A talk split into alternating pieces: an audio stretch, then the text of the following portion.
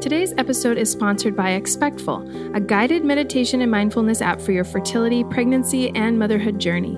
It's easy and fun to use, as well as affordable. And did you know that science shows meditation can reduce anxiety and improve your relationships?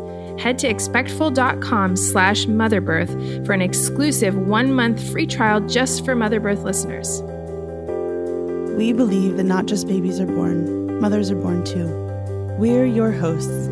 Laura, a labor and delivery nurse and aspiring midwife, and Melissa, a mother and doula. Welcome to Mother Birth, a space for thought provoking and inspirational conversations about birth and the deep exploration of what it means to become a mother. Hi, everybody. Laura and I are here today. We are interviewing a special guest from here in Portland. So she and I are in the studio together. We've got Echo Zielinski here, and Echo is um, also a birth worker and does some really cool things in the birth community and has some some special birth stories that she's going to share with us today. So, Echo, do you want to tell us a little bit about yourself? Yeah, um, I'm 34 years old. I have been married for 14 years. Okay. So, do the math. Got married very young. Yeah. I have three children: a almost nine year old, an almost six year old, and a 14 month old. Okay. And I also have been attending births since 2006 and help run a nonprofit, which is a nonprofit birth center in Haiti. And what, tell us a little bit more about that birth center. How did you come into that work? Yeah. So, way before I had my babies, I worked at Andaluz Water Birth Center here in Portland. Okay. On staff? Um, yeah. Yeah. Okay. I worked there for three and a half years, um, running um, the Tualatin Birth Center before they opened the Portland one. Okay. And so when I worked there, um, Jennifer, the owner, and I became very close, and she attended all my births as well. And she um, started the birth center in Haiti right after the 2010 earthquake. Okay. So she started it. That was my connection. I had other Haiti connections and had gone down there before, but um, when I went down in 2014 with her nonprofit, um, I just fell in love with what they were doing, and it was just helping in such a tangible way and different than what a lot of people do Mhm. in um, a foreign country, and especially a developing country. Yeah. Usually, it's oh, let's feed the children, let's you know care Yeah. for them, and um, this was focused solely on let's lower the infant and maternal mortality rate, and let's Mm. save these mamas and babies who are dying from things that they should not die for, from. Yeah. So I went down there and I came back and I'm like, oh my gosh, what do you need? And so from then on, I've just helped run it from here because we're all um, there's three of us that help run it, and we're all here, and it's ran solely by Haitian midwives. So Haitians serving Haitians, and it's just a really beautiful model of care. Yeah. So you have more of a administrative or like directive role, and Mhm. then the people on the ground are actually obviously attending the births. How, Mhm. how what are how are decisions made in terms of like, you know, um, decisions for women? Like what what kind of birth options do they have access to? Like how do how do you guys manage that part of it? Yeah, Haiti's very different. There are no birth options. Yeah. You either birth Mhm. at home on a dirt floor or you pay a lot of money to go in a hospital, which is really just a room with a ton of beds and no privacy, no personal care, or Right. you come to us, which is such a cool option because you come and you get that midwife model of care where you're actually spoken to, told what's happening throughout your pregnancy, what, what's going on with your birth, and you're just treated really, really kindly. Um, there's another pr- nonprofit um, called Midwives for Haiti that Mm. trains a lot of the Mhm. midwives, and then that's then they come to us. So they graduate from midwifery school and they come to us. We've also started our own midwifery school last fall, um, but for the most part, up until that point, and ours stu- ours are still students, so they're not the ones attending births yet. Yeah. But um, yeah, it's teaching Haitians to serve their own people too, instead of having the um, Americans come in and save the day model of Right. Yeah, I wanted like Of what work. is the mix of Haitian midwives versus American trained midwives? Yep, we have. Um, it varies between three to five Haitian midwives on staff at all times. Um, some of them rotate as they have babies, and or a lot of them, actually, all of them live away from their families. So their family Mhm. will live in another part of the country, and so they'll um, they'll be at our birth center, which is like in the northern region, and then they will um, they live at the birth center, Hmm. and then Okay. will travel home. So it kind of rotates. So as someone has a baby, or as if they decide, oh, I I can get a job closer to my husband, then they move and Mm. and whatnot. But Mhm.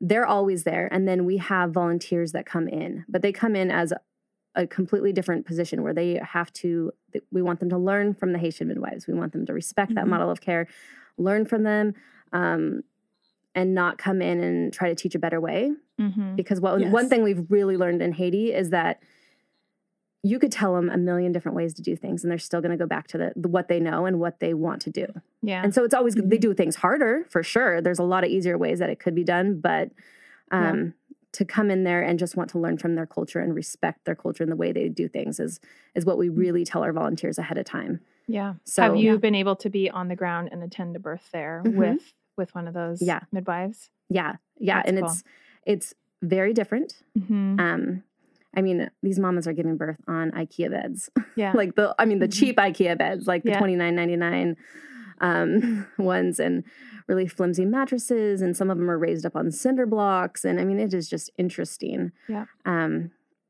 and what surprises me most about Haitian women in labor is that you'd never know they're uncomfortable. Really. They come in there. I mean, some of them will walk two hours in labor and they walk in and you're just like, you'll see them and you're like, are they? Are they not? And then 30 minutes later, they're pushing out a baby. Wow.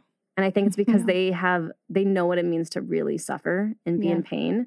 And here we're like, Mm. oh, I stubbed my toe. Ouch. You know, oh, this hurts. And I think that's why American women have a hard time, is because we really don't allow ourselves to feel anything. Mm. We medicate everything. Yeah. Like if I'm sad, I'm going to medicate myself. If I'm, you know, if I hurt myself, oh, let's take it, you know, a Tylenol. And th- they don't do that there. Yeah. It's amazing. And then they Mhm. just they let themselves feel it and really like let their bodies react to whatever they're feeling and you don't it manifests in a completely different way. I mean, you'll definitely get some vocal moms, but not nearly as intense this year. Yeah, it's interesting to think just how you know we we often talk on the show and certainly like in you know in the birth world about like the difference between pain and suffering and I think Mhm. that's such a such an important distinction and, and one that can get a little muddy in our culture because like you said we're we're so unaccustomed to experiencing pain um and and I you know I we also firmly believe that that women should have you know should have the access to you know to pain relief and to whatever that they want and, and is going to work for them um but i do think that there's there is this component where we we we really like removed ourselves from that familiarity with discomfort or with you know even the uncertainty of something i think sometimes it's it's just the uncertainty that we're that we're so unfamiliar with Yeah. you know we don't we don't like feeling out of control we don't like feeling like we don't know what's going to happen and when it's going to happen and how it's going to unfold and i think that I've seen that play out in my own births that have all been different from each other. I've, you know, I've certainly heard that echoed in, you know, in the in the experiences of, you know, the women that we talked to on this show, the um, you know, my friends and and clients that have had babies. I think that we're just so uncomfortable with that uncertainty, you know. Yeah. So Yeah, and I think about that just from, you know, a life lifestyle perspective. So I I totally agree with you, Echo, in the sense of I feel like taking care of women who've come from a place of physical pain, but also maybe what we would call like emotional pain or suffering. Mm-hmm. And then, but even, you know, way back when Grantly Dick-Read wrote about this in Childbirth Without Fear, and he said, birth is easier for the fisherwoman than for the secretary.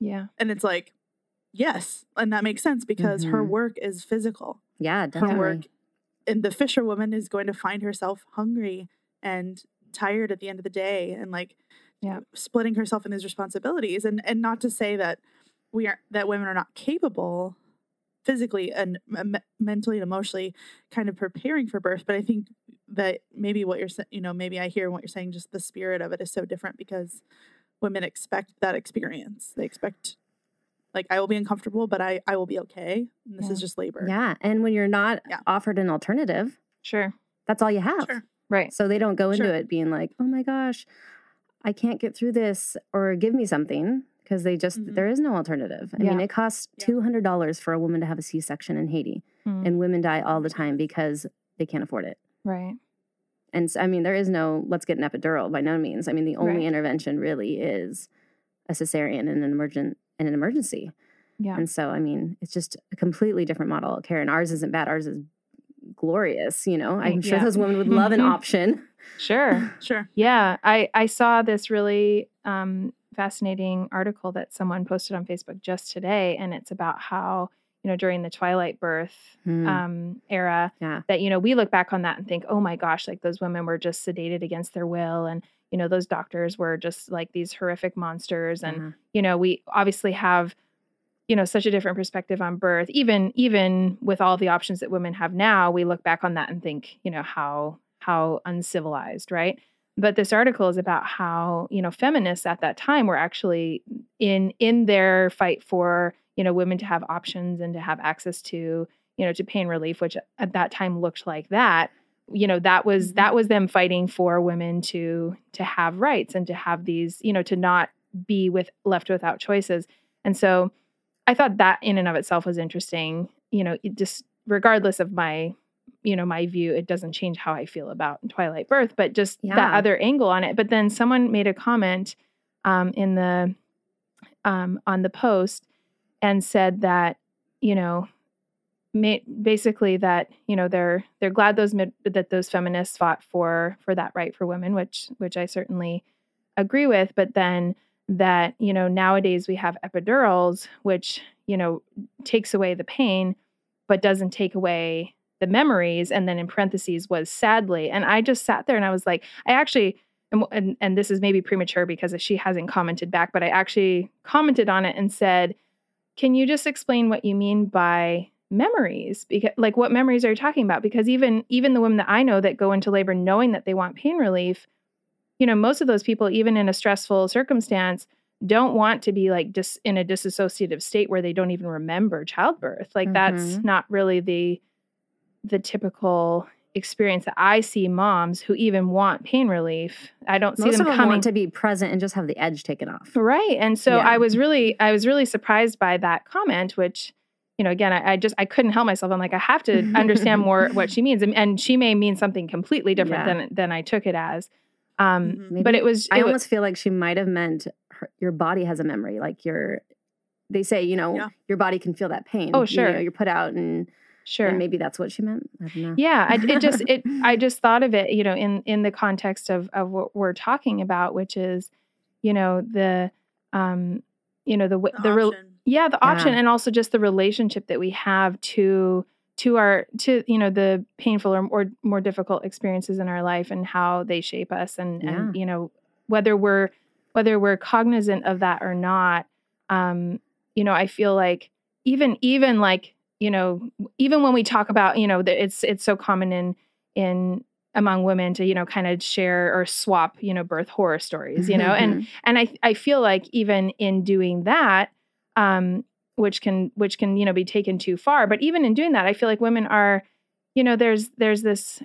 I I don't know that many women that would actually say like I would give anything to have not had that happen. There's this sense of you know this rite of passage or this Mhm. the you know the beauty that comes with that pain or you know even even when things were you know really hairy it just this sense of like that was how my that was how my child came to me you know and we, and we kind sure. of were able to embrace that for for whatever reason because we sense we sense how deep of an experience it is yeah. so yeah, that was a bit of a rabbit trail or rabbit hole but so maybe let's um let's hear a little bit about your birth experiences i know you've had Yeah. really positive ones so I we you know I've, yeah. on the show we sometimes like we just said it sometimes might feel like a horror story swap but we'd love to to share you know some some other kinds of experiences too yeah. So I have, I've had three babies. Um, all three of them were born at home hmm in different homes because that's just what we do. yeah Mhm. um, um, I can just start with my first one. Yeah. Um, I was working at the Yeah. Water Birth Center at the time, so I was surrounded and inundated with pregnant women and birth and pregnancy, and so it was a really fun place to be pregnant. Um, and really nice um, during those tired times. I would go on my lunch break and crawl into one of the birth rooms, into the queen size bed, and just tuck myself in and take a nap. It was it was a really great place to be pregnant yeah and I just I had zero fear going into pregnancy. So it was just a really Hmm. great time of just trusting the process. Um, I mean, I think it helped that most. I think it's probably different if you are, say, a nurse, and I'm sure um, Laura, you can attest to that. That being a Mhm. nurse and pregnant on shift, you're still seeing a lot of interesting things happen and different Yeah, things happen. yeah. Where I just saw low risk, normal pregnant women. yeah That's who Mhm. came in. They had all their prenatal care, and then they left with babies. And I'm like, oh, this is great. Yeah. That's what I'm going to do. And so I really went into it with no fear and just trusting my body and just saying, this is just going to work out perfect. And um, Mm-hmm. around 36 weeks, I got um, a lot of signs of preeclampsia. Mm. And so then I was like, oh no, like, what am I going to do? I don't want to change my plans. And so we kind of just watched my levels and I signed a piece of paper saying I will refuse to switch care, um, which I was like, I hope that's the right decision. But I really felt in my gut that everything was fine. And then Mhm. as long as we kept checking my levels and whatnot and blood pressure and everything, that it was going to be okay. And it was then at 37 weeks that I started doing things to try to encourage baby out yeah. because I'm like, I don't know if my body can Mhm. hold on for a month, and I really don't want to transfer care. So I started doing um, acupuncture and a few other things at 37 weeks, and I went into labor at 38 weeks and two days, which Mm. is quite early for a first baby. yeah. Mm-hmm. Yeah, and for my birth, it was it was just it was great. I mean, my first birth was seven hours from start to finish. Wow. Um, a, it was a little tricky there for a minute though because I was complete after three hours. Mm.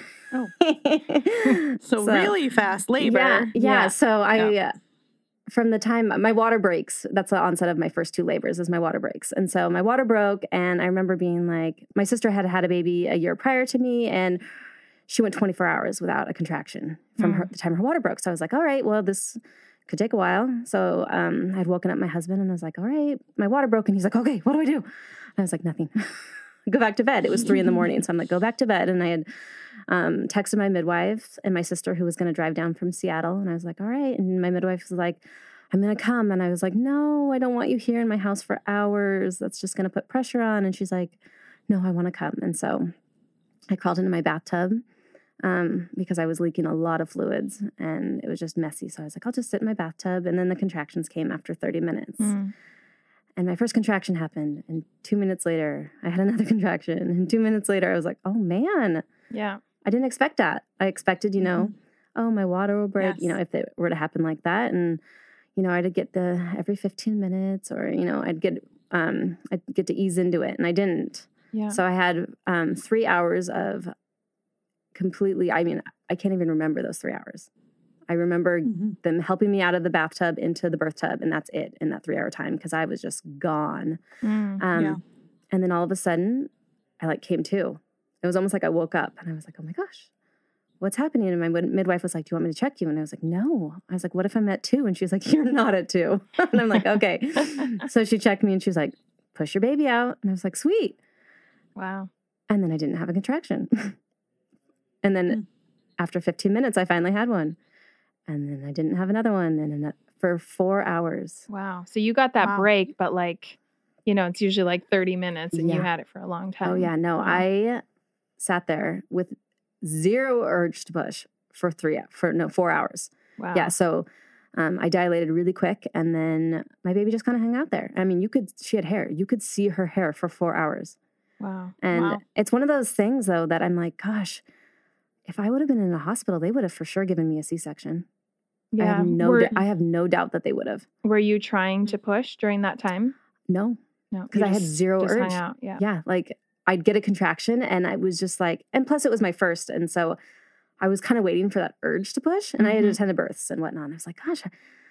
And I had asked my midwife, I'm like, should I push? And she's like, if you don't feel like you need to push at all, don't. And I, and you know that's the difference. If I would have been in a hospital, it would have been more directed pushing. So maybe she would have come out a lot quicker. It had just been very Yeah. hard work. But No. I mean, if your body doesn't want to contract, Well, and it's not like you've been in labor for 48 hours and you're Yeah. exhausted or, you know, things are starting to get, Yeah. you know, a little dicey. It's like there's no reason you can't just hang out. Yeah. So every 15 minutes, I'd have a contraction and then I'd fall into the deepest sleep in between Oh. and have vivid dreams. Yeah. And then I'd be woken out of it and have a contraction. And um, everyone said that I'd fall asleep and I'd just, I'd be um, touching her hair and just kind of just feeling her. And then I'd stop and just kind of like my motivation, like, okay, she's right there. And then Yeah. eventually it just like my body kicked in and was like, all right, let's get this out. Mhm. And so I remember getting up on the tub, kind of like leaning over and pushed twice and she came out. Wow. Yeah, and it turns out she was um, her head was asynclitic with a nuchal hand, so her little hand was up and just her head was in just enough position that she didn't want to come out. Yeah. But, um, But two pushes. I mean, Yeah. It sounds like she was just waiting for the right. Yeah. Which Yeah. I'm just really thankful I was able to be in a place where I could have that and not felt. I mean, it could have gotten really intense. I never once was scared. My husband wasn't scared. No one, it was just calm. Mhm. No one seemed worried. And if they were, they didn't let on to it. Right. So it was just really nice. I feel very fortunate that even with kind of a a lengthy pushing stage that I was given the opportunity to just as long as me and baby are okay, we're just gonna sit here and Yeah. we're gonna Mhm. labor watch you. Yeah. And my midwife knitted in the corner for four hours, you know? Yeah. During during that time, were your contractions intense? I know they were very infrequent, but were they intense or were the, No. had they kind of mellowed out Yeah. as well? They were very manageable. Yeah. Like I'd have to focus and that's about it. Um, Yeah. during my initial dilating contractions, I was very vocal and just gone. My Mhm. memory is like, Mhm. it was like I had a twilight birth. Yeah. I don't remember it. yeah. But that, I mean, it just, Yeah. you don't dilate for your first birth, at least, I think, in three hours without having it be quite intense. Pretty intense. intense. Yeah. Yeah. Yeah. for sure. Yeah.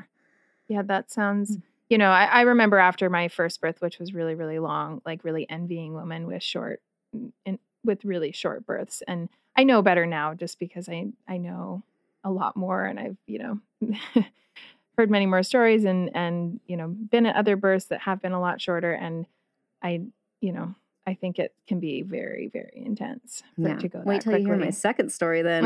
Okay, It's the anomaly. it's the crazy anomaly of the short birth stories. Yeah, so All that was my first baby. Super straightforward, uh, you know, kind of a lengthy pushing stage, but very, very, very easy for a first birth, I would say. Yeah. And then I had my second, and I can I can fully 100% say I had a pain free labor. Wow. Yeah. She came in 60 minutes, and I had probably 10 contractions, and they were. I mean, I have a video of it. I talk through them. I'm like talking, and I breathe through like two of them, and that's it. Wow. Did the midwife make it? She did. She um I was living in a tiny apartment in Northwest Portland and she lived like 4 blocks over. And so Same Oh, midwife.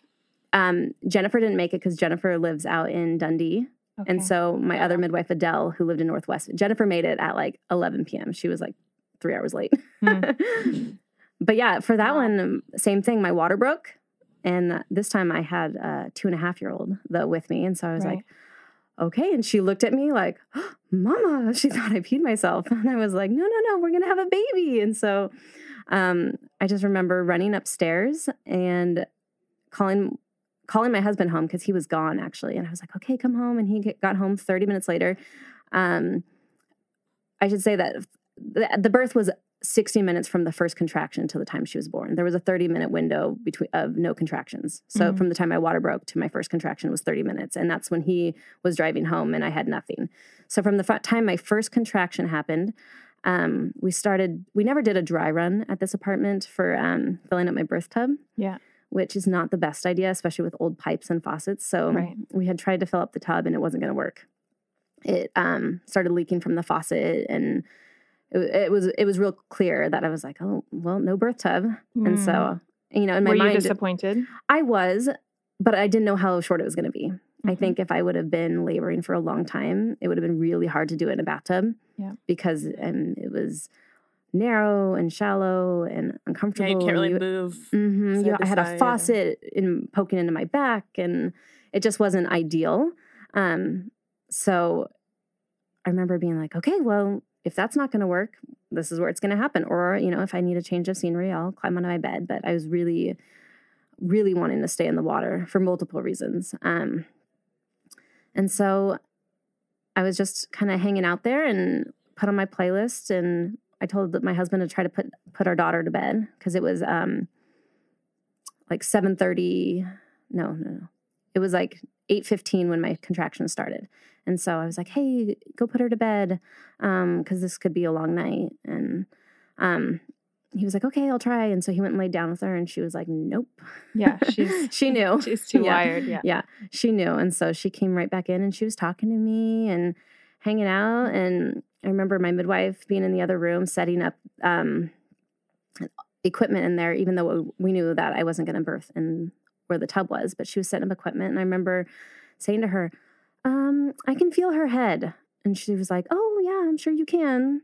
Mhm. And I was Right. like, and she's like, how far? And I was like, well, I put, she's like a fingertip in. And she's like, "Oh, okay." Um, and this was um, at nine o'clock. She arrived at my house at nine o'clock, and the baby was born at nine seventeen. And so this is probably when we're having this conversation is like five minutes before she was born. And she's like, "But you're not feeling the urge to push or anything." I'm like, "Nope."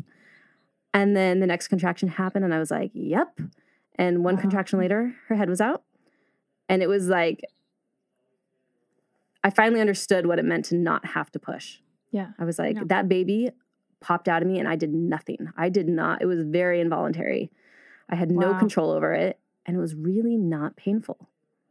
Like, were the contractions painful? No, no. There was, I would have thought, if I didn't know how it ended, I would have thought I was in very early labor. Yeah.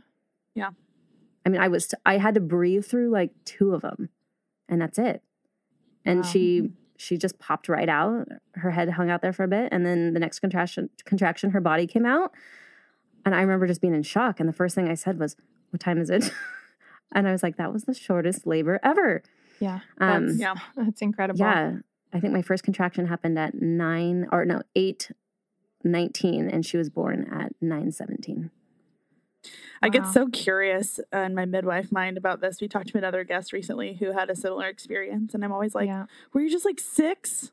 Were you just like walking around? I know, and, like, that is what I'm- dilated, That's or, what I'm about to say. Or Like, is it just just the Yeah. total experience happened that quickly? It's so interesting how some people's body responds to that natural oxytocin. It's like, Oh, totally. I had a prenatal birth time. appointment earlier mm-hmm. that day, and I remember my midwife being like, "Do you want me to check you?" And I was like, "No." I was like, "I could be as I could be completely closed and have the baby tonight, or I could be a four and have her in two weeks." yeah. And so I was like, "Nope." And then after she was born, I was like, "I really wish you would have checked me." Just for just Yes. for research. I know. just for research because because it's so true. I mean, and and uh, it, there, you know, we've all been at births where a very very relaxed, calm, peaceful woman still takes a long oh, time yeah. to dilate, and so like, what is the difference? Like, how do you go from zero to ten in twenty minutes, or like Laura said, were you at six for Yeah. two weeks, and how are you? How does that happen without like any sensation of that having Yeah. occurred? And I didn't even, have contract. I didn't have Braxton Hicks. I didn't have you know days of warm up contractions or anything leading up to it. That was my very first contraction during that whole pregnancy that I could Yeah. feel. Yeah, because that's like like you know, you would you would expect something like that of someone with maybe an incompetent cervix or something. Like it just doesn't even yeah. it just doesn't even compute to me. Yeah. No, it it it's pretty wild. Yeah. Yeah. Wow. And we ended up naming her Poppy, which um was quite fitting with her birth and Yeah. yeah. So how's your husband in these circumstances? Is he, he, takes pretty a very um sit in the corner role. okay? Um Mhm. I'm a very he, I'm well, first of all, I was a very internal birther. Like I didn't need anything. Mhm. So I didn't need, which is strange because attending births as a doula, you're used to, you know, well, depending on on the woman, but Yeah. you know, it's not uncommon to at some point need to offer some physical support, and Right. so. Um, I went into it thinking, oh, I might, which is why um, my sister was going to be there to to offer that support to me, and I had my midwives who I knew would offer it as well. And he was just kind of throughout my whole pregnancy and everything. He never questioned um, having a home birth, even for the first. He was just like, you know more than I do. And Mhm. so when it came to birth, he just kind of sits in the corner and observes. Mm. And he, I, after the fact, he after the first one, he was like, "That scared me." Mm. Just, um, Mm.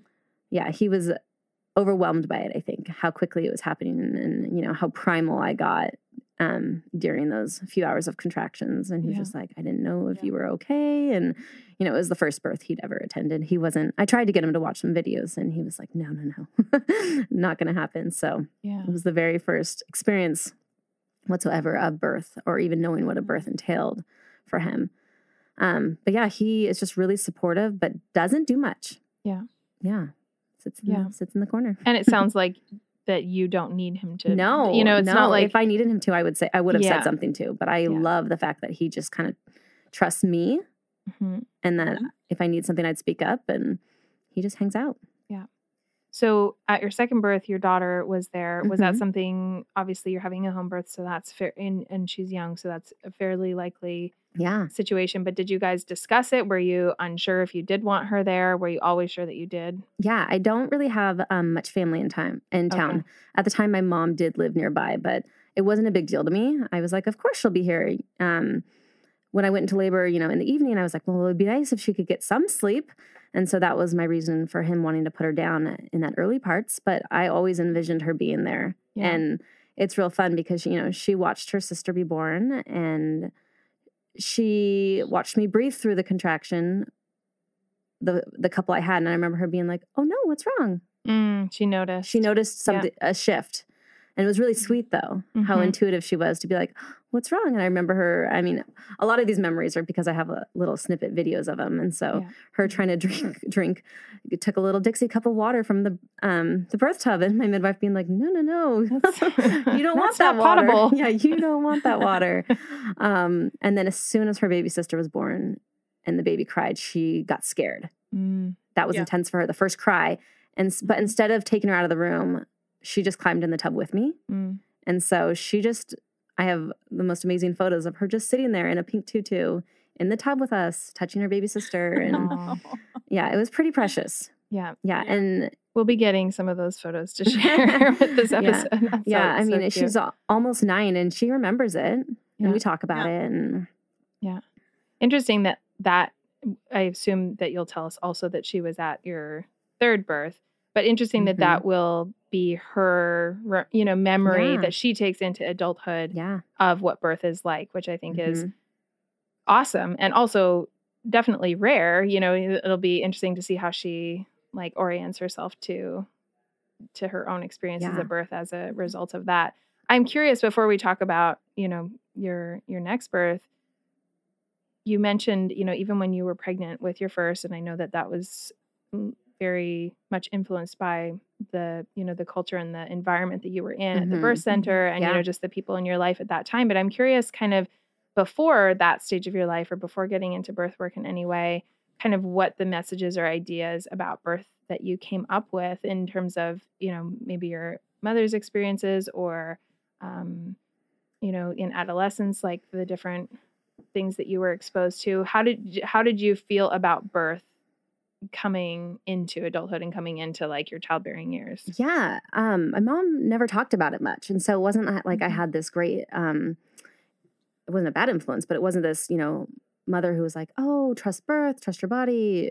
I just Yeah. kind of I knew little bits about our birth story, like mine and my siblings' birth stories, but not much. And Mhm. they were born in hospitals and stuff. But um, she always took a more natural approach to everything, and as far as medication and whatnot. So I just kind of grew up trusting that our bodies kind of know what they're doing and that they can, you know, fight off certain things. And if we allow them to work, unless there is something really wrong, you know, for the most Yeah. part, our bodies just even fighting an infection, they Yeah. they can figure it out. It's pretty amazing. And so I kind of just went into adulthood being like, all right. And I got married very young, so I didn't really have a ton of time to establish my own personal thoughts before I joined with another person. And we had to establish like how are we going to raise our future children and and Yeah. whatnot. But um, I remember just really trusting it. And when I became a doula, which is funny because I started attending births four years before I had my first baby. Mm. Um, no, three years, three years or two and a half. I don't even remember now. Um, but it's so funny because I'm sure there's a lot of people out there that have attend births without having their own baby. Sure, yeah. But the Mhm. it switched big time once After you had Mhm. big time. I mean, I would attend births and I'd I'd get it, but for some reason, the trust in your body process and just once I had it, I was like, oh, it just clicked for me. Mm. Like I feel like I Mm. was a I was an okay doula before, yeah. but once I had my own babies, I'm like, I just my trust in birth it doesn't waver. Yeah. Like I think that's one thing that I am I bring to a birth room is that Mhm. I really don't fear. Mm. Like I really trust the process process and you know what things don't always work out as planned. Yeah.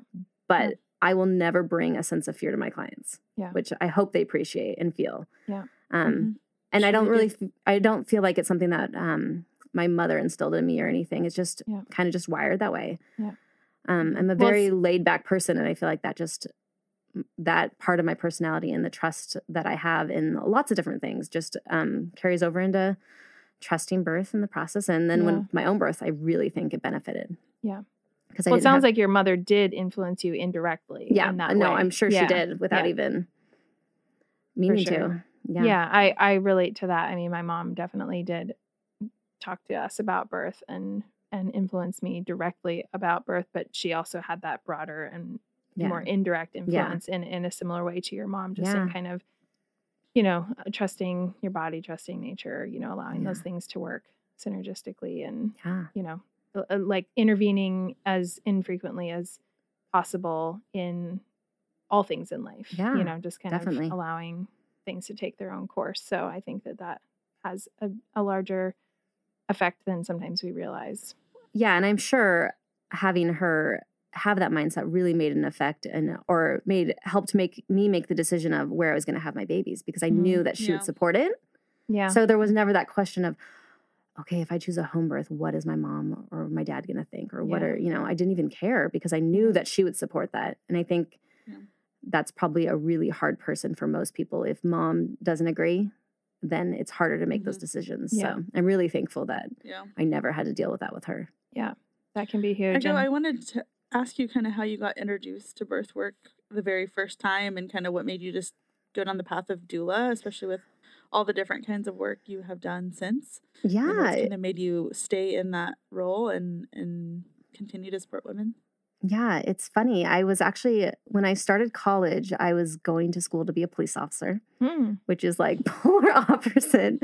Um, and then I got married, and I remember at the time we were dating, he was like, I really don't want you to be a police officer. And I was like, okay. so I pulled out of that, pulled out of that. And then I was like, okay, well, what's next? And Yeah. birth was the other thing from a very young age. I remember in high school, um, writing something about birth. I wish I had that, but it was a paper about midwives. and I was like, maybe that's what I want to do. It was like police officer or midwife. Those were my two things Yeah. my senior year.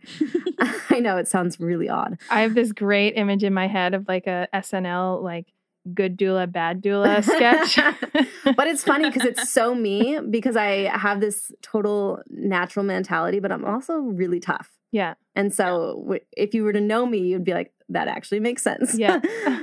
you could be either. Yeah. Um, and so I pulled out of that and then I kind of just, you know, I worked at a coffee shop and stuff. And then I was like, gosh, I really want to do something else. And so I started going to school to do prerequisites for midwifery. And then um, my husband started school, and I was like, oh, we can't both be doing school right now. It was just too much financially. It was just, there was Yeah. no way. So I was like, okay. So I pulled out again of school and was like, but what can I do now?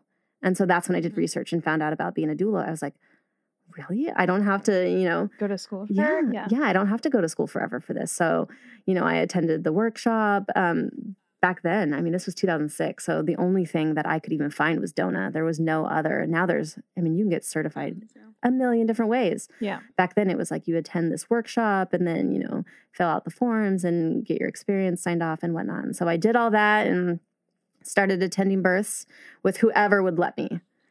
I, I did it for- for free for a very long time, and I volunteered with um, PDX doulas up at OHSU oh yeah which was um, really heartbreaking and beautiful experience because they would Yeah. call you up for moms who had nobody. Yeah. And majority of them were minorities who spoke no english. And so it was really um really hard to witness them being alone. And most of their cultures were like you sit on your back. And so you'd try to offer things and you just see them suffering. And yeah. they didn't really um, and they were alone or their husbands were watching soccer.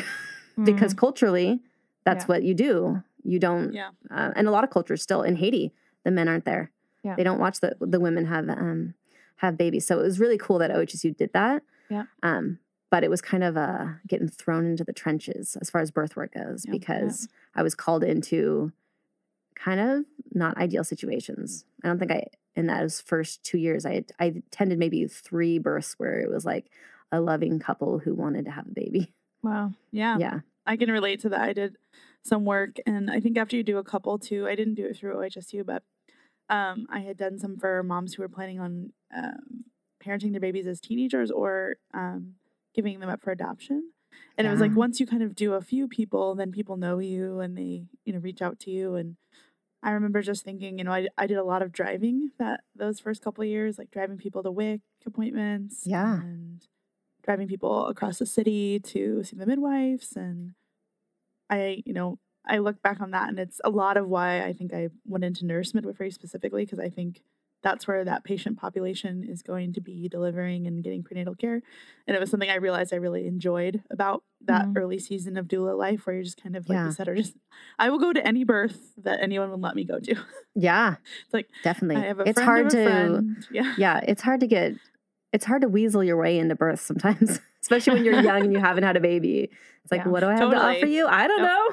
Can I come? Yeah. Free support. I know. Yeah. Yeah. So Yeah. it's great that there's there's opportunities like that for for women who Well, and since 2006 till now, there's so much more oh awareness Oh about gosh. birth support and about doulas. So it's it's easier now to you know to convince someone that they could benefit from your Oh, services yeah. than it was back then. I'm no, sure. I would I would people would be like, What do you do? And I'd say I'd say the word and they was like deer in the headlights. They're like, What? yeah. How do you even say that? What does that mean? Like it was a foreign word. Yeah. When I first started. And then now everyone knows what yeah. it is. Which and is just- especially where you know well, in, in in, a place like Portland. Portland, Yeah. but but certainly, it, I mean, awareness has grown across the board, not just in in places like Portland. So it's yeah. Yeah.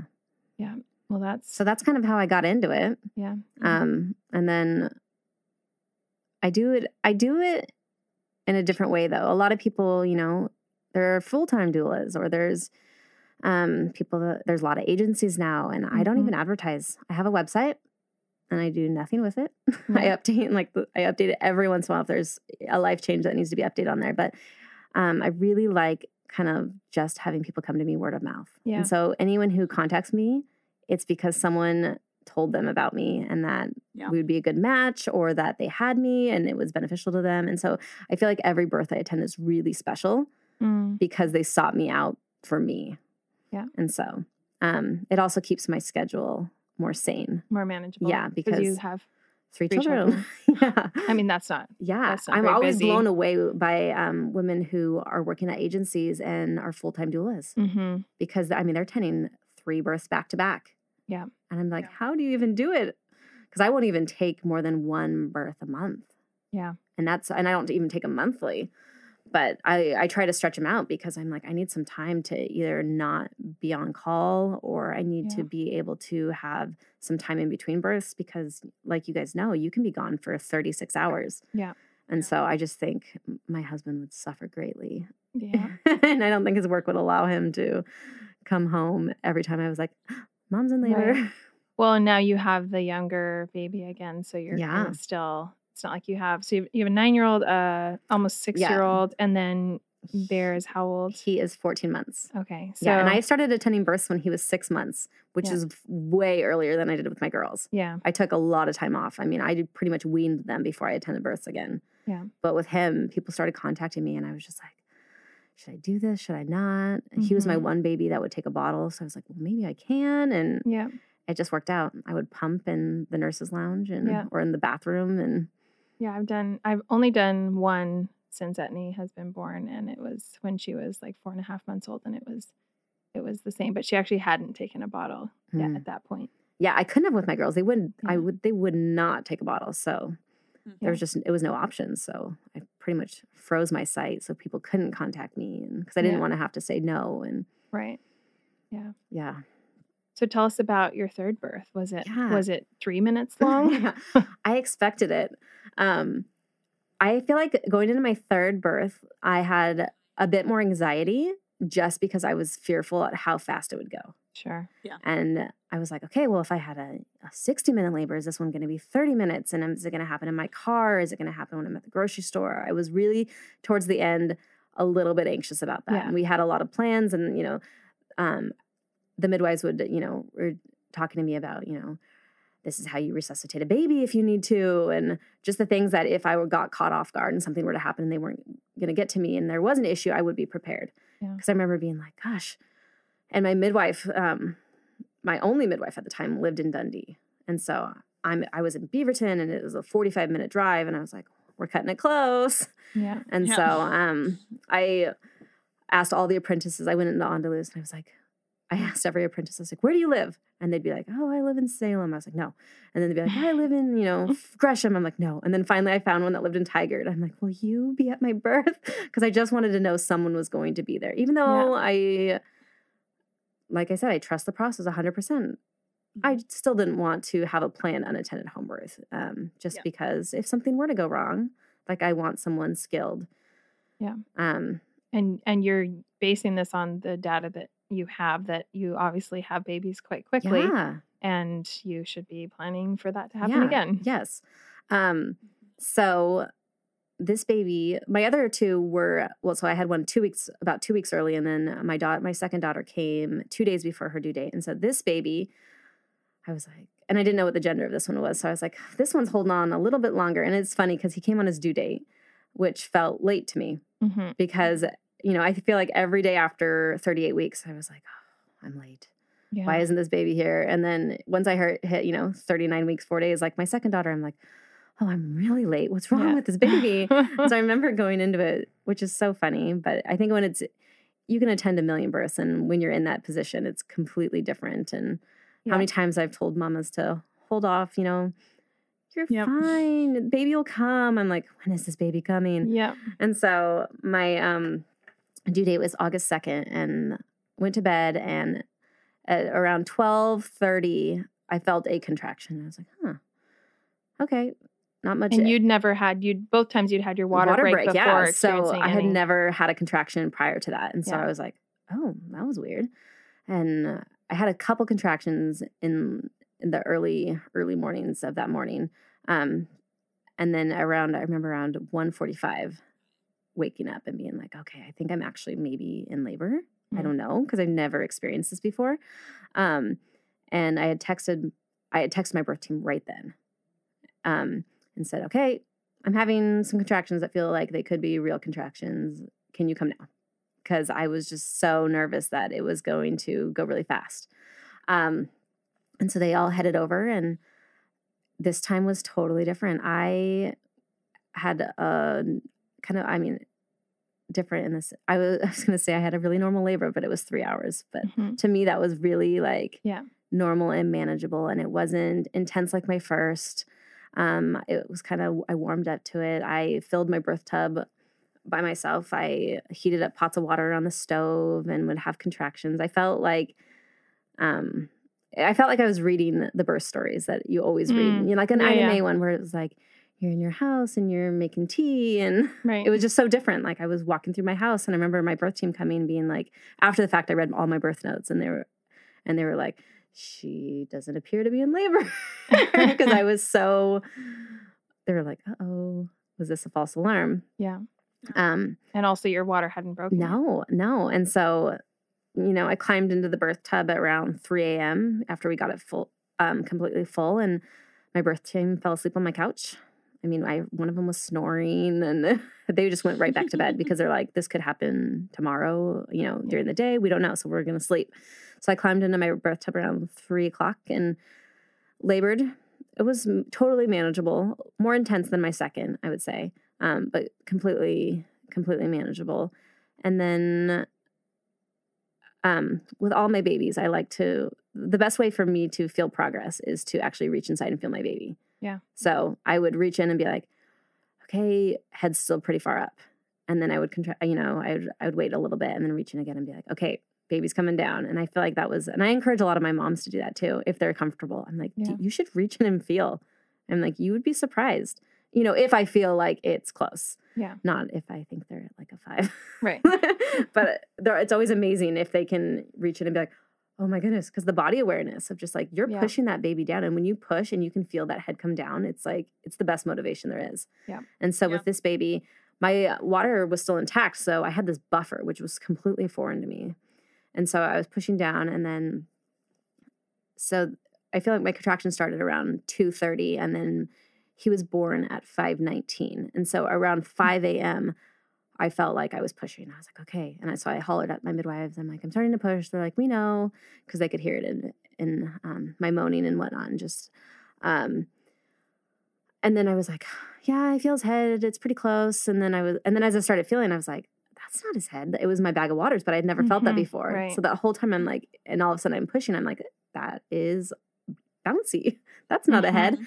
And so I didn't feel like I could push him out with it intact. And so I, I remember looking up at my midwife and being like, I don't like the feeling of this. Like, I don't want to push out this bag of water. When is it going to break? And she's like, it might not. She's like, you could do it yourself. And so I, I like, I don't like the idea of someone doing something to me, but I Mm. could do it to myself. And Yeah. so I stuck my finger in and nicked it with my nail and it popped immediately. And the next contraction, his head was out. Huh. And then with the next one, his body. And so three hours after I, w- I remember looking at the clock. So it was three hours after I was like, okay, I'm in labor. Mm. So super straightforward. I would say easy as well. Yeah. More intense than the second, not pain free. Yeah. But super straightforward and really great birth. Yeah. You, And where were sounds your like, kid kiddos for that one? So this one is I've I'm kind of disappointed in this one because they were asleep. I know afterwards I was like, we should have woken them up. But um it was five in the Middle of the morning. and I figured if they woke up, that would be great. But I remember Andy, my husband, being like, Do you want me to go get them? And I was like, No, it's fine. Because I felt like they I felt like I had to focus through my contractions and that it would be a distraction. And I'm like, if they wake up, but it was it's a cute story in itself though. And I feel like their memory is they woke up to a baby brother. yeah. You know, they, weren't disappointed that they no, didn't. not at all. Um, and I kind of thought they might be, especially my older Mhm. one, because we had talked a lot about it. Yeah. Um, but it was fun because by the time I'm, I'm thankful that it happened the way it did. I would, if they were going to be there, I'd want them to be there the whole time and not come right after he was born, Mm. because as you know, a birth tub can be.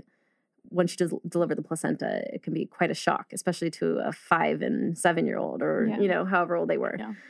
Um, so they came when when they woke up, I was in my bed and they came in all groggy and I was like, You have a baby brother. And that was the big thing because we didn't know. And they're Yeah. two girls, so it was a big deal. And so Yeah. they woke up to a baby brother. They crawled right into bed with me and they thought it was awesome. So Yeah. My son was disappointed that he didn't get to be at Yeah. his sister's birth because that was the plan. And then we just, it just was really evident to me that that was not going to work, yeah. sort of just right at the end. So, I mean, he he's not like uh, heartbroken about it, but he has expressed a number of times Yeah. that, you know, well, why couldn't I be there? Well, but he- especially if you've set it up to be you're Right. going to be there. Right. That's totally. that's hard on anybody. Yeah. But he was able to um be there right after Yeah. like right after she was born which was perfect Yeah. she was born you know just at the right time that he you know if, if she'd been born at midnight or something i would have let him sleep till the morning but he was she was born right before eight o'clock so Yeah. we just he just stayed up for Hmm. a couple hours and Yeah. yeah. Yeah. I have I have slight regret. Slight regret. But Yeah. I don't have regret because I know it was the right choice for me in labor, but I have like I'm disappointed. I guess. Yeah, I'm Yeah. disappointed that he also disappointed that he wasn't able to be there because I do think it would have been just a, a cool experience. But I know that it was the right choice for totally me. and i feel like it worked out Yeah. probably the way it should have and who knows what kind of energy they would have brought to the room and how Yeah. that might have disrupted things Right. but Yeah. being in the work that we are in and we're always talking about babies in haiti and all sorts of things it would have been really precious for them to both be there and especially my younger one hadn't seen a birth before Right. so it'd been it would have been good stories and they're old enough to remember Yeah. you remember when you're five and yes, and almost eight totally. when you see a birth so Yeah. but Yeah. someday Someday. Are you going to have more kids? no no no No. no i'm done he he was a last minute decision. Yeah, he was. We were done at two. Yeah. yeah. And then my father in law passed away, and then right when he was when he passed away, we started you know reflecting on what's important in life, and we had to really come to terms with the fact that we could possibly have three girls as well. Mhm. So when we got to that, when we started having the conversation, I had to say to my husband, "Are you okay if this is a girl? Like our track Yeah. record right now is girls." And he Yeah. finally got to the point where he was like, "Yes, I can do it if it's a girl." And I was like, "All right." Yeah. Yeah. Which that's a funny story too, because I mean, my my daughter was four and a half, and we are we were done. And I remember going into um, a midwife friend to have her take my IUD out after we made the decision. And I walked into the birth center and I saw the pictures of the babies on the wall, and I left. Mm. And she was like, Where are you? I had an appointment with her. And I was like, I can't do it. Mm. Because I was so far removed. Yeah. I'm like, I can't start over. And it's not even like my baby was 10 or 15. It, she was Right. four. But to me, it was like I had just gotten to the easy stage and I had to start over. Yeah. Yeah, it is. I mean, th- there's challenges no matter how you do it, but having older, more independent kids Mhm. does really make it hard. Aiden was seven and a half when Etney was born. yeah. And, you know, it's hard to go back. It really, really It, is. it really is pressing the reset button in Yeah. a significant way. And my Yeah. da- my both my girls are in school full time now, and so I would be lying if I said it hasn't crossed my mind. Gosh, life would be so different if you weren't here with me right now. Yeah. Like I would have all this time to do whatever I want. Yeah. I mean, I'm so glad he's here. He's Yeah. He's He looks Com- like a just a oh my gosh. dreamboat. Yeah, he's completed our family so well, and the easiest baby on the planet. Yeah. So Etney is the easiest baby too. yes, I know he makes me want to have more, Right. but I don't want more. I'm Yes. done. Well, Echo, could you talk a little bit about kind of what you're doing now with the project in Haiti and kind of what's going on with um, the midwives down there, like things you're excited about, our listeners might want to know about? Yeah. So we do take volunteers. So if anyone's Mm-hmm. listening who has a skill to offer, or even if you don't, like, um, I'm taking a team down in June um, of 2018. So we've got some time, but um, I'm taking a team down um, just to kind of, I'm going to kind of teach them through doula skills how to love on these women because these are like a team of moms who have no medical experience but have the heart to go. And so um, just to, you know, even just massage these women's feet as they, these pregnant mamas walk sometimes two hours to our birth center for prenatal care and their feet are, you know, we're tired and swollen just from walking to our car and to our appointments. And so these poor mamas, um, I just want these women to kind of go and just love on them, whether it means rub their shoulders, rub their feet, just have like good, healthy touch. And um, so they're gonna, ha- um, there's opportunities to come and volunteer in the clinic in that capacity, or if you have, um, uh, or if you're a medical assistant or a nurse or a student or um, midwifery student, we take there's there's a role for everybody Mm. um, to come down and volunteer. Um, as long as you're comfortable in the environment, the Haitian midwives are really excited and willing to teach. Um, but you have to have the mindset of I'm coming down to learn, which I think is um, a shift from the the savior complex that I think a lot of people sometimes have, myself included. The first time I ever went to a developing country, it's like, oh, Yeah. I'm going to come down and help you. Like, what can I do for you? Instead of, oh my gosh, what can I learn from you? Mhm. And so if you go down there with the right mentality, it's a really um, amazing thing. Um, so yeah, the the birth center, um, it's it runs itself. Basically, we we have a full Haitian staff, and it just keeps going. And um, we have a midwifery school happening right now, and I think we have five Haitian students in that. And um, there's plenty of opportunities to um, to give Yeah. we're we're unique we're a unique nonprofit in the sense that um, 100% of money that comes into us goes straight to Haiti. We don't have any paid staff here in the U.S. We don't have any American paid staff. We really believe it. We simply do it just to. It's just you're just a volunteer as well. um, yes, there's been times where I have been paid, but it's been by a completely different organization. Okay. Um, so never through donations.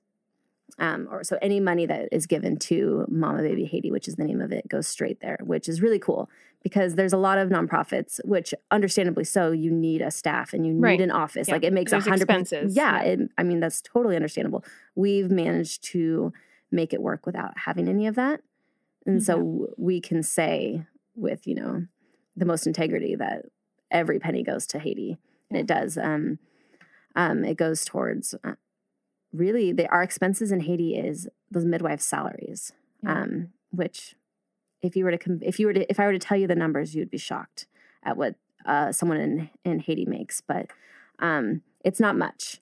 Yeah. Um, we would love to be able to pay them far above and beyond what we do, but it it takes funding. So we're Mhm. slowly just trying to build it up to consistent um, funding where we can monthly just pay for our birth center rent and our midwives and our director down there and supplies and supplies and yeah. food and we have a lot of our volunteers all of our um, volunteers from America, we have them fill up duffel bags and take down medical supplies and whatever they can gather, Mm-hmm. because we can't really, you can't send like a FedEx box to Haiti. No, yeah. It's very different. If we want to send Yeah. stuff, anything large, we have to ship to Hollywood, Florida, and then it has to get on a boat, and then it has to sit in customs for a few months. So it's very tricky to get supplies there. So we either make do with what we have there in Haiti and can purchase there, or we have volunteers fill up bags and And travel with and them. travel with them. Yeah. Yeah. Which still sometimes get confiscated by customs, but Yeah. Oh, that That's- just so frustrating. that's just the nature of working in a developing country. There's all sorts of things going on down there. yeah. Yeah. Well, we'll share a link to the work that you're doing so that people can check out. the yeah, and if they go to the can be website, there's a there's a really sweet four minute video on the homepage that Nice. um, follows a mom's journey, kind of what it looks like to Yeah. just be pregnant and give birth in Haiti, and it's really eye opening and Yeah. Yeah. Yeah, That'll be great for people to check out. yeah, yeah. Thank you for sharing. And thanks for Mm. the work that you do. Yeah, no, I've always had a huge heart for um, refugees and people of other cultures. I just love other cultures in general. So when I got this opportunity, I just jumped on it because I really, well, I really believe that no mother or baby should die yeah. for because of the simple things. You know, there's big things where if a crazy anomaly happens here in the states too, th- some things just happen. Some things are But they sh- unavoidable. Yeah. totally, but they should not die because they didn't have clean water, and they should not die because they didn't have, you know, something to stop a seizure or Yeah. this, you know, or we've had we had a mom once that came in with a she had a very disformed like crooked pelvis and she was all hunched over and she um Jennifer who started the nonprofit she took one look at her she happened to be there and she was like this woman's not going to be able to birth this baby Mm. like she was it just wasn't she um she said she looked at her and she was like oh my goodness and she was in early labor and so she drove her to the hospital and paid the $200 for the c-section right. because that was the that's the difference between life and death there it's like Right. we will provide it for you or we have um you know Land Cruisers that we've transformed into ambulances where we transport women to the hospital if there is a need um because there is stuff just like here in the states there is stuff that is outside of Right. your scope of practice and so our midwives can only do so much Yeah. um, so there is needs for transports and preeclampsia is a big thing down there Mm. and it's a big killer yeah. yeah. We have transported many women seizing in the back of ambulances because they Yeah. They didn't have prenatal care they had no one to catch it until they come in and Yeah. their blood pressure's through the roof and all of a sudden they're having a seizure Yeah. yeah Man. Well, it's such important work. yeah Yeah, and I love I love the model of how you guys are doing it. So it's yeah really inspiring. i feel like it's really um, special to be a part of Mhm. especially with that model of just it's all for them empowering those women. Yeah, and empowering Haitians to serve Haitians. Yeah. We could, you know, we could go down there and and our skills are needed as well, but we're now giving Haitian women a way to provide for their families. Yeah. And we have big dreams. We want to buy land and um, build our own birth center and have living quarters for our midwives and their families so they're not separated. Like we have such long term goals that eventually, hopefully, we can get grants and funding for. But Yeah. um, really trying to change the the economic like views of it all too. I mean, there's so Mhm. many Yeah. factors that goes into poverty, and when you have you know a very poor and corrupt country, they're not caring for their people, and so we want to empower, teach them the skills. They're not even teaching them the skills. Yeah. They don't know how to do certain things, even though they're highly intelligent people. They just have never been given the opportunity to learn certain things, and so we would love for our prenatal uh, our moms coming in for prenatal care to also learn gardening and we'll have a sustainable garden there or sewing Yeah. or something so when those babies come they have their own micro business and they can provide Mhm. for their family Yeah. because many of them do not have any any way to support themselves hmm Mhm. yeah I think there's just so much power in that. In a way, it's like creating a safe haven for a captive audience. It's like women are going to have babies and having an alternative where they can also learn to be empowered by their abilities. yeah and to be to be proud of what you know maybe it can start with birth be proud of themselves for giving birth and be proud of taking care of their baby and then transfer that inspiration into learning to earn, you know, like you're saying, kind of earn money for themselves or find skills in which to become experts in. It's hard to imagine, you know, I grew up in a very supportive family who told me I can do anything I want and I, the world is my oyster, you know? Mhm. But and a, for a lot of Mhm. people in circumstances like in Haiti, it's just kind of like, this is the life I've been given. And a lot of them are really young. I've Mhm. seen yeah. so so many moms that are coming in and they're 13, 14, 15 years old. Yeah. And you're just like, oh, how are you going to Yeah. do this? But they are a warm weather culture where they all it's it's the village. Yeah, it's extended. they don't hide themselves in a house. So Yeah. in a Yeah, sense, they have actually a bigger support system than we might have here. Yeah. Right. So Yeah. but they start young and they have babies till they're quite old as well. Yeah, yeah. yeah. So, Echo, kind of taking into consideration all of your own birth experiences, your birth work, like even your your work with this organization, if you were going to you were going to share with a mom who was pregnant and going to have a baby, what would be the the one thing or the things that you would say to them to help them have confidence in their body? Oh. Well, I feel like I have this conversation a lot actually um, when I meet with moms for the first time. It's Mhm. just, I just try to remind them that our bodies were meant for this. I mean, there's always going to be things that can happen, or, you know, there's always anomalies and everything. But for the most part, healthy moms have healthy babies. And I really believe that you, unless you have a condition like gestational diabetes or or something of the sort that you you don't grow a baby you won't give you can't give birth to and so just Mhm. instilling in them the belief that they are fully capable and kind of just trying to i try to rub off my sense of trusting the process and no fear onto them Mhm. um so I feel like the biggest advice is just trust that your body can do this and really surround yourself with positive birth stories yeah. and positive people. And I've, I've t- I tell people all the time, like, who do you have in your life right now that maybe is making you second guess that you can do this? And then usually they'll name, they know who they know who that is. Yeah. And then I say, maybe avoid that person for a bit. Yeah. Like if you're 35 weeks pregnant and you're hanging out with somebody and for the next five weeks who's going to tell you you can't do this, and if you let's say you want an unmedicated birth and and they're saying, oh no no no you can't do it, it's it hurts so bad, or I tried and I couldn't. Just surround yourself with the people that believe in the birth you want is Yeah. my big Mhm. thing too. Is because all those voices, Yeah. they really add up into second guessing yourself. And I really feel like if you go into a labor with high anxiety, it holds you back big time. hmm Yeah. Yeah, I love that. I think it's it's just mm, the the you know the who you surround yourself with is such such good advice, and you obviously can't like you know not talk to your mother-in-law the entire time you're pregnant, or you know there there's like limitations on on how much you can control who's in your life, but you can there are there are many many relationships that you can you know sort of you know adapt during But that you time. can you you can't even say to your mother-in-law, "Hey, We're not going to talk about it. yeah, let's not talk about that." Yeah. Like you are allowed to set up those boundaries. those boundaries that say, Yeah. you know, and you're not the person I want to talk about this with. If it has Yeah. to do with labor and birth and you don't agree with my decision, that topic's off the table. Yeah. And I think that's okay to put those boundaries. They might not respect them, but I think it's okay to put them out there. So at least you feel like you've done what you can do to kind of protect your mind. Yeah. Yeah, for sure. Boundaries. Not They're, they're good. the easiest subject. no, boundaries. no, that's a whole other podcast. We'll have you come back for that one. Um, that's thank you so much for for sharing Yeah, your thank you. stories with us. yeah. I think it is just such a such an important. They're such important experiences to share with women because you know we do we hear so much of the you know the things that that go this way and go that and it's good to be reminded that that our bodies know what they're doing. yeah. And Yeah. sometimes I feel guilty actually.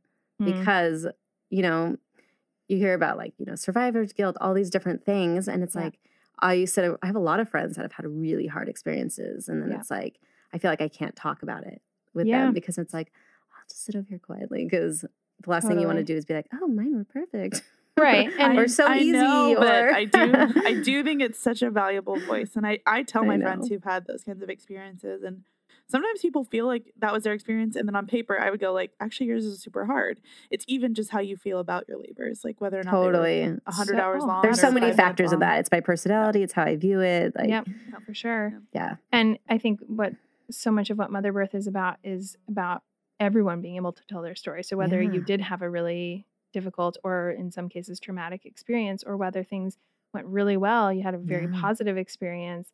Um, you know, we we all need to be able to tell those stories. And I think that a big part of what you just talked about is, you know, if you're in labor, like you or sorry, if you're pregnant, like you need to be surrounding yourself with those positive experiences and yeah, we don't want women who have positive experiences to feel like they can't share because you know their experiences may be you know not the same as everyone else's or you know it's it's kind of like it, sometimes in in this culture where we're we're working so hard to normalize the variation of experience that women have and we want people to be able to you know to talk about their trauma and be able to talk about these experiences that can have the unintended effect of like you said making women who have normal positive healthy experiences feel like ooh i better not yeah, like, make people feel bad yeah. you know so yeah if anything i hope it helps people just in the try to eliminate the fear in the front in the forefront before they have babies. Right to like, encourage them. yeah This like is- okay this is possible. Like i don't only have to hear scary traumatic births. Like- absolutely. Well we can't wait to share your story for that very reason. So thank you so much echo. Yeah, of we're, course. we're Thanks for glad that having you me. came in today. Thanks for listening to Mother Birth today. If you want to be a bigger part of our community, you can follow us on Instagram at motherbirth.co or connect with us on Facebook, where we have all kinds of behind the scenes stuff going on. Also don't forget to subscribe to the show and rate us in itunes which allows other people to find us and helps the show to grow I think it goes without saying, but Mother Birth is a personal podcast created by Laura and Melissa. It's intended as general information, it doesn't constitute or substitute medical advice of any kind. You should always consult with your primary care provider with respect to your medical care if you're pregnant, planning on becoming pregnant, or in the postpartum period.